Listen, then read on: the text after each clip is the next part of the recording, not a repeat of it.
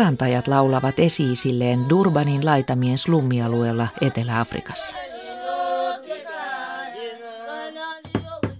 Etelä-Afrikka luopui rotuerottelusta jo 20 vuotta sitten, mutta kuilu eri väestöryhmien välillä on edelleen jyrkkä. Viime aikoina erityisesti yliopisto-opiskelijat ja mustat slummiasukkaat ovat osoittaneet mieltään hitaasti muuttuvia oloja vastaan. Etelä-Afrikasta jatkaa Kukkaranta. Pyykit roikkuvat naruilla pienten puuhökkelien lomassa. Ihmiset pesevät vaatteitaan jo aamuvarhaisesta lähtien ja toiset vielä palaavat lähistölle jytäävästä diskosta.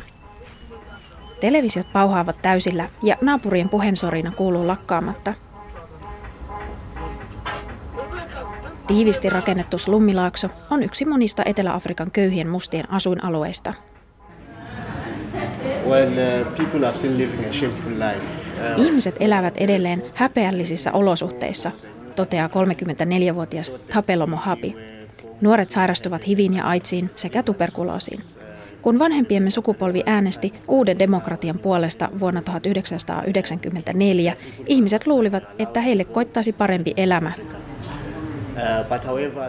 Tapelo asuu Etelä-Afrikan kolmanneksi suurimman kaupungin Durbanin laitamilla, vanereista kyhätyssä pikkurusessa hökkelissä. Hänen perheensä muutti maaseudulta kaupunkiin apartheidin päättymisen aikoihin paremman elämän toivossa.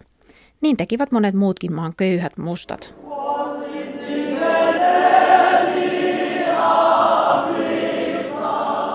Vuonna 1994 lähes sisällissodan partaalle ajautuneessa Etelä-Afrikassa järjestettiin ensimmäiset vapaat vaalit. Vaalivoittoon nousi apartheidin aikaisen vapausliikkeen johdossa toiminut mustien ANC-puolue. Muutamassa vuodessa uusi hallinto laati maailman parhaana pidetyn perustuslain, joka takasi yhtäläiset oikeudet kaikille maan kansalaisille. Jokaiselle tarvitsevalle luvattiin muun muassa kohtuullinen asunto.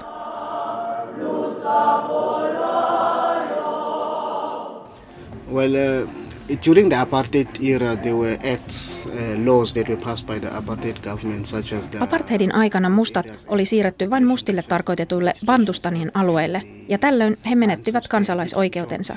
Tapelo Mohabi kertoo. Kaupunkeihin pääsi ainoastaan, jos teki työtä luvan kanssa valkoiselle henkilölle. Rotusortojärjestelmän päättymisen aikoihin mustat alkoivat siirtyä kaupunkeihin päästäkseen lähemmäs työpaikkoja ja kouluja. Mutta koska he eivät saaneet valtiolta mitään apua, alkoi slummiutuminen kasvaa nopeasti.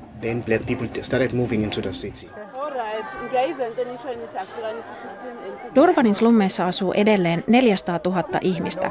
Etelä-Afrikan yli 50 miljoonaisesta väestöstä yli 10 prosenttia asuu yhä pienissä pelti- tai puuhökkeleissä, yleensä suurkaupunkien laitamilla ilman kunnallistekniikkaa.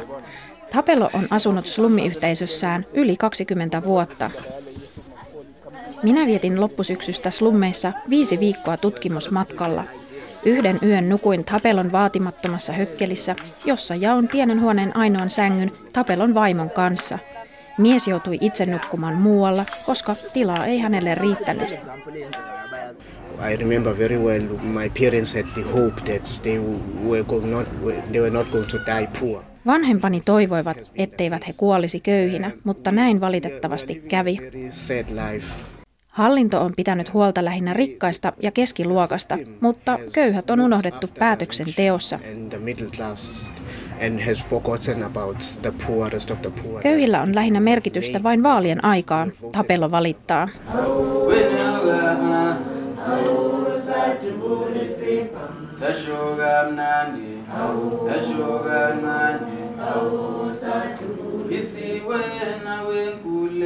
Nawe 26-vuotias Debi Faniana asuu Etelä-Afrikan neljänneksi suurimmassa Umlaasin slummissa Durbanissa ja jakaa kolmen huoneen slummihökkelin seitsemän perheenjäsenensä kanssa. Päivisin hän työskentelee hotellisiivoojana. Children start using alcohol abuse. Is alcohol abuse. Elämä Umlaasin köyhimmillä alueilla on vaarallista. Huumeiden ja alkoholin käyttö on hyvin yleistä.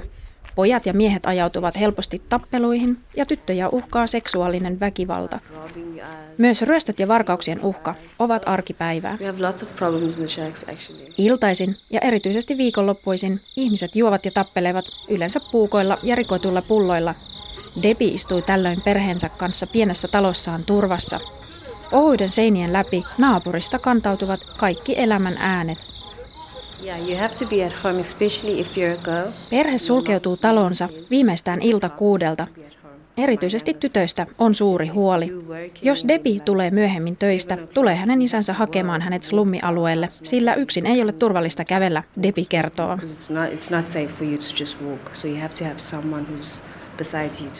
ANCn sisäinen korruptio on pitkään ollut puheenaiheena ja kehityksen jarruttimena. Mutta varsinkin maan suuren enemmistön muodostamat mustat äänestäjät ovat pitkään olleet uskollisia ANC-puolueelle. Nyt yli 20 vuotta apartheidin päättymisen jälkeen uusi sukupolvi alkaa olla kyllästynyt ANCn tyhjiin lupauksiin ja korruptioon. Nuoret vaativat oikeutta ilmaiseen koulutukseen ja slummiasukkaat perustuslain heille takaamia kelvollisia asuntoja – Vaatimusten takana ovat sekä mustat että valkoiset. Okay. My name is Leti Makuni. I am um, part of the Student Representative Council at the University of Pretoria. Tapasin viime vuosien opiskelijamielenosoituksiin osallistuneen opiskelija-aktivistin Leti Makonen Johannesburissa. Valtaosa Etelä-Afrikan opiskelijoista on kamppailut selviytyäkseen lukukausimaksuista. Viime vuosina maksut ovat nousseet lähes kolminkertaisiksi, mutta samaan aikaan hallituksen tuet ja rahoitus korkeakoululaitoksille ovat vähentyneet. Sen takia opiskelijat ovat nyt protestoineet maanlaajuisesti, Leti Makone sanoo Fees Must Fall liikkeestä.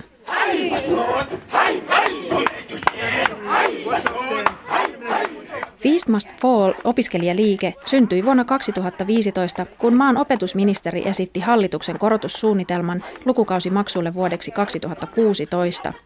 Opiskelijaliike valtasi nopeasti yliopistokaupunkien kadut ja lopulta presidentti Jacob Zuma ilmoitti peruvansa korotukset. Syyskuussa 2016 opiskelijamielenosoitukset jälleen yltyivät, kun opetusministeri tiedotti uusista lukukausimaksujen nostoista valtion rahoitusongelmiin vedoten. Of, um, Jos olet köyhä, et voi kouluttautua. Silloin et pääse ulos köyhyyden kierteestä ja lopulta menetät vapautesi, Leti painottaa. been, um, a lot, hundreds of arrests of students Poliisi on ampunut mielenosoittajia kumiluodeilla ja äänikranaateilla ja pidättänyt satoja opiskelijoita, viime aikoina erityisesti opiskelijaliikkeen johtajia. Liikettä yritetään hillitä pelon voimalla. Osin protestien taustalla on yleinen turhautuminen yhteiskunnan muuttumattomuuteen apartheidin jälkeisessä Etelä-Afrikassa – Opiskelijoista 78 prosenttia on mustia, mutta useimmat heistä eivät pysty suorittamaan opintojaan loppuun. Nuorisotyöttömyys on yli 50 prosenttia ja mustista nuorista vieläkin suurempi osa on vailla työtä.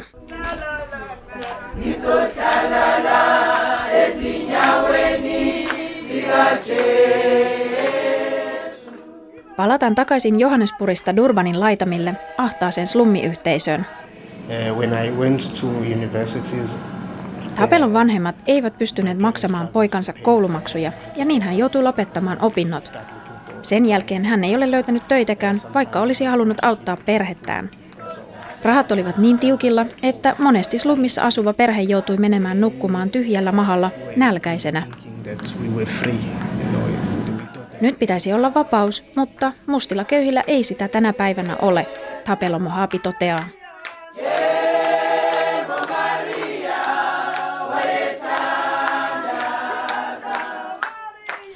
Tapelon slummiyhteisö ryhtyi järjestäytymään, kun yli 200 perheen slummiyhteisö uhattiin häätää. 35 000 jäsenen Abaslali Basem Jondolo maaoikeusliike onkin pystynyt estämään lukuisia häätöjä.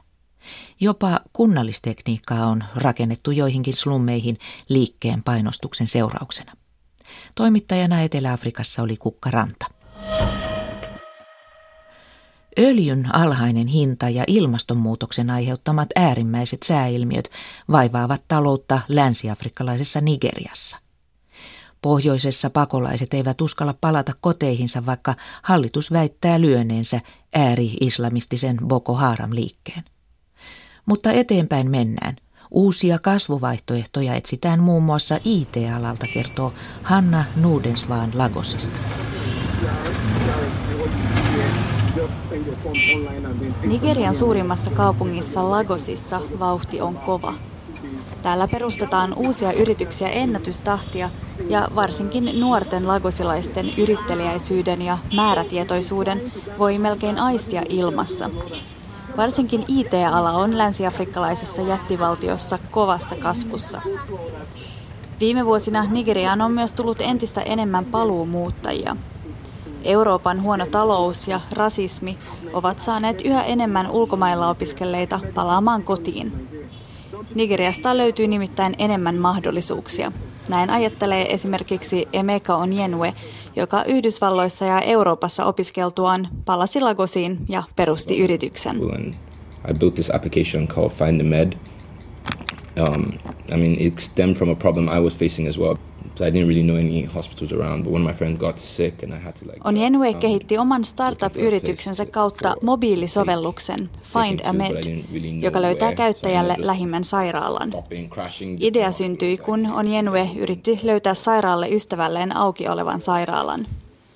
Nyt Nigerian terveysviranomaisetkin ovat osoittaneet kiinnostusta käyttää Onyenwen applikaatiota suuremmalla skaalalla. Nyt on Jenue työskentelee yrityksessä, joka järjestää nuorille koodauskursseja ja kehittää opiskeluohjelmia. Yksi on Jenuen järjestämällä koodauskurssilla käyvä nuori, 17-vuotias Sarah, on oppinut kurssilla muun muassa mobiilipelien ohjelmointia. So probably very soon I'll work with our guru and I'll bring out a game that I pray everybody's going to like it. It's a fashion game. It's Beauty Sarah. Sarah aikoo uusilla taidoillaan kehittää muotipelin. Sille on tiedossa jo nimikin, Beauty Sarah.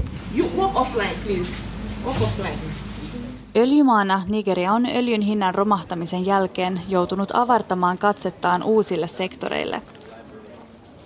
Taloustieteen tohtori Ayodele Shitu Lagosin yliopistolta sanoo, että Nigerian on ollut pakko etsiä uusia kasvumahdollisuuksia öljyn ohella. We, we just want to look away from oil and uh, if you look at uh, the events happening in Nigeria since 2013 following the fiscal oil shock, Okay, Shitu toivoo Nigerian talouden monipuolistuvan.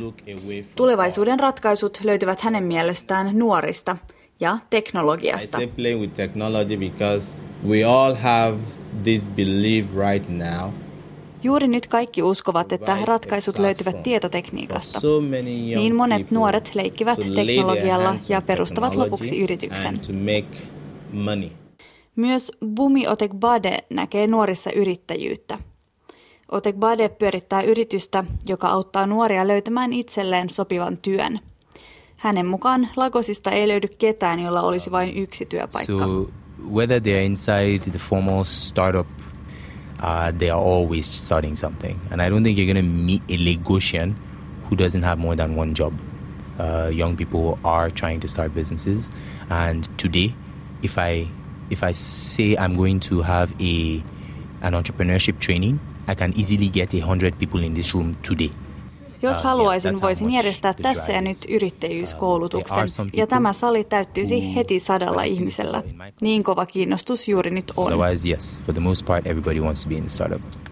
Yritysten perustaminen on Nigeriassa helppoa, mutta useimmat yritykset ovat yhä epävirallisia.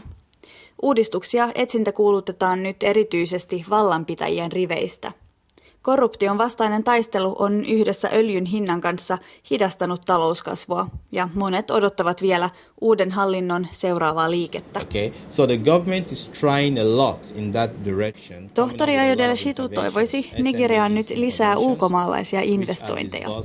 Se rohkaisisi nuoria perustamaan startup-yrityksiä, eli riskisijoittajia kaivataan. So I wish to see a situation whereby we're going to begin to have the emergence of venture capitals IT-yrittäjä Emeka Onyenwe muistuttaa, että sijoittajia ja ratkaisuja on löydettävä myös Afrikan mantereen sisältä. Hänestä vain afrikkalaiset itse voivat löytää ratkaisuja omiin ongelmiinsa ja kehittämään oikeita tuotteita omille markkinoilleen. I think coding has become that language in this new age where right now you think oh it's only the computer scientists or the, you know that need to learn how to code but then eventually realized that this is just going to be like a normal it has to be something everybody has to learn how to do. Ajattelemme, että vain tietokonenörttien on osattava koodausta, mutta tänä päivänä kaikkien on ymmärrettävä sitä. Koodaus on Onjenuesta tulevaisuuden kieli, jota kaikkien on opittava.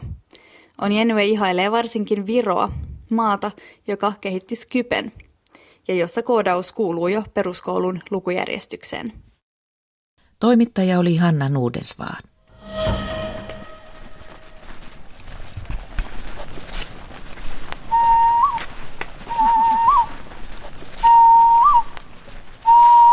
Ja sitten vielä Ugandaan, joka yrittää elvyttää sukupuuttoon kuollutta sarvikuonokantaansa. Sarvikuonot hävisivät Ugandasta 80-luvulla, mutta nyt maassa elää jälleen parikymmentä uljasta sarvikuonoa.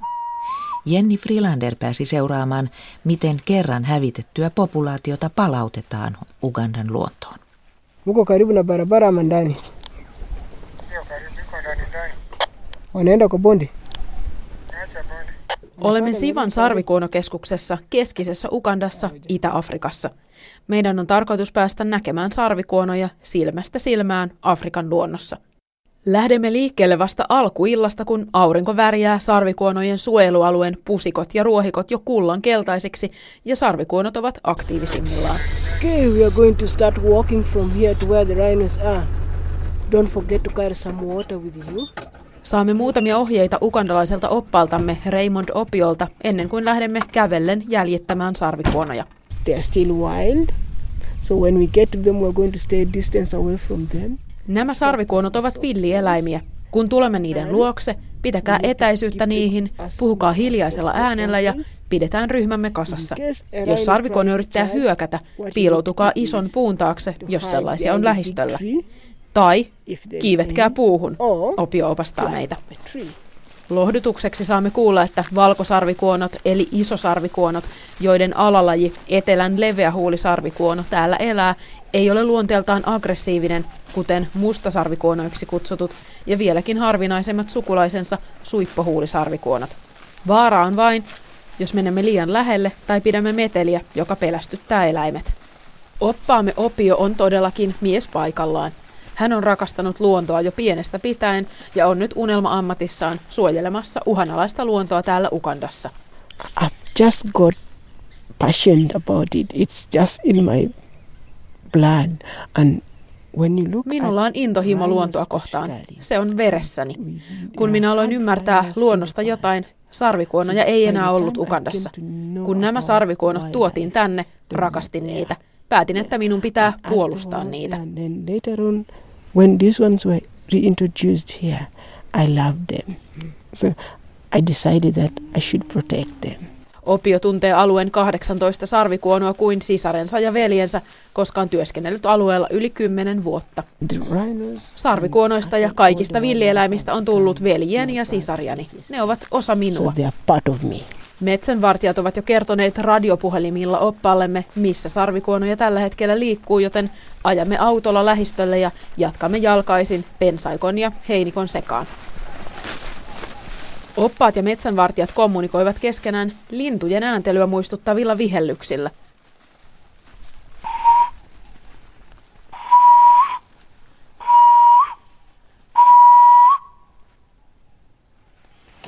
That's how we can locally communicate because when you use a word, there is the reply. Opio selittää, että näin he kommunikoivat paikallisesti keskenään.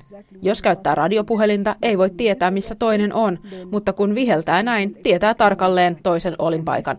Ja tämä kuuluu paljon kauemmas kuin huutaminen, eikä se häiritse sarvikuonoja, koska kuulostaa linnulta. Sivan sarvikuonokeskus aloitti toimintansa vuonna 2005, jolloin neljä eläintä tuotiin tänne Keniasta. Ensimmäinen 12 alueella syntyneestä sarvikuonosta syntyi tällä suojelualueella vuonna 2009. Lahjoitusten lisäksi keskuksessa käy turisteja, joiden rahoilla arvokasta suojelutyötä tehdään. 1980-luvun sodan aikoihin Ukandasta tapettiin viimeisetkin luonnonvaraiset sarvikuonot sukupuuttoon. Nykyään sarvikuonoja elää Afrikassa ja Aasiassa kaikkiaan viisi lajia, joista neljä on uhanalaista ja täällä tavattava etelän leveä huulisarvikuono silmällä pidettävä. Tämänkin alalajin luultiin 1800-luvun lopussa kuolleen sukupuuttoon, mutta vuosisadan lopulla löydettiin kuitenkin pieni, alle sadan yksilön populaatio Etelä-Afrikasta.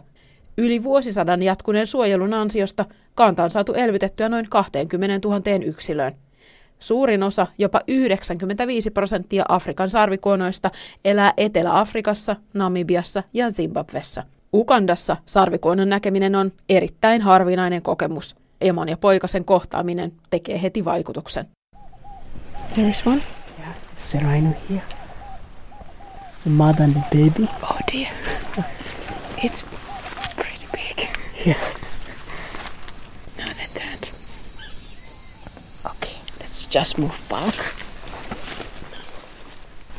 Me olemme nyt noin 20 metrin päässä sarvikuonoista ja liikkuvat meidän suuntaan. Ja meidän täytyy mennä puiden taakse piiloon, että ei olla niiden reitillä. Sarvikuonojen salametsästys on kasvanut räjähdysmäisesti viime vuosina. Vuoden 2008 jälkeen salametsästäjät ovat tappaneet Afrikassa noin 6000 sarvikuonoa. Laittomasta villieläinkaupasta on tullut huume- ja asekaupan veroista bisnestä, jota pyörittävät järjestäytyneet rikollisliigat. Miksi sarvikuonoja sitten salametsästetään?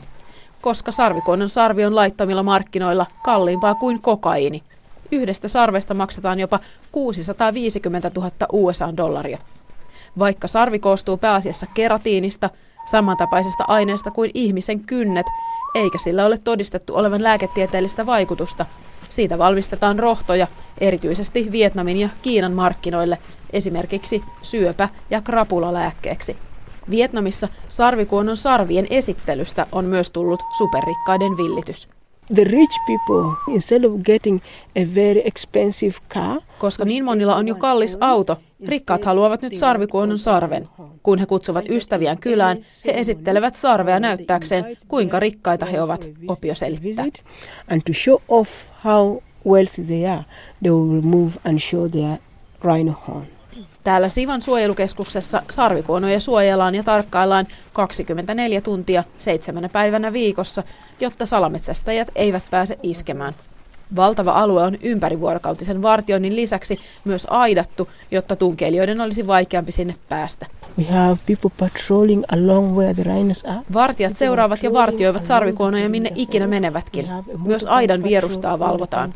Meillä on vartija, joka moottoripyörällä tarkistaa koko ajan, että aita on kunnossa eikä siinä ole aukkoja. Jatkuvan vartioinnin ansiosta Sivassa ei ole vielä kymmenvuotisen historiansa aikana yksikään salametsästäjä onnistunut tappamaan sarvikuonoa. Salametsästäjät tulevat raskaasti aseistautuneina. Ensimmäiseksi he etsivät vartijan, joka suojelee sarvikuonoa. Jos salametsästäjä tulee, syntyy taistelu vartijan ja salametsästäjän välille. Jos Aasiassa sarvikuonojen sarvet käyvät jatkossakin kaupaksi kovaan hintaan, sarvikuonojen kohtalo voi olla todella karu suojelutoimista huolimatta. If the market does not decrease and break off, Jos markkinat eivät lopeta kasvuaan, remain 20 vuoden päästä meillä ei ole enää 20 yhtään sarvikuonoa, Opio If pelkää. it is going like that, we shall be left with no rhinos. Ugandassa toimittajana oli Jenni Frilander. Lopuksi muistutan vielä, että Yle Areenassa voi kuunnella tarinoita maailmaa jakavien muurien varjosta. Sari Taussin podcast-sarja Muurit löytyy osoitteesta areena.yle.fi kautta radio. Ja maailmanpolitiikan arkipäivää palaa ääneen jälleen viikon kuluttua.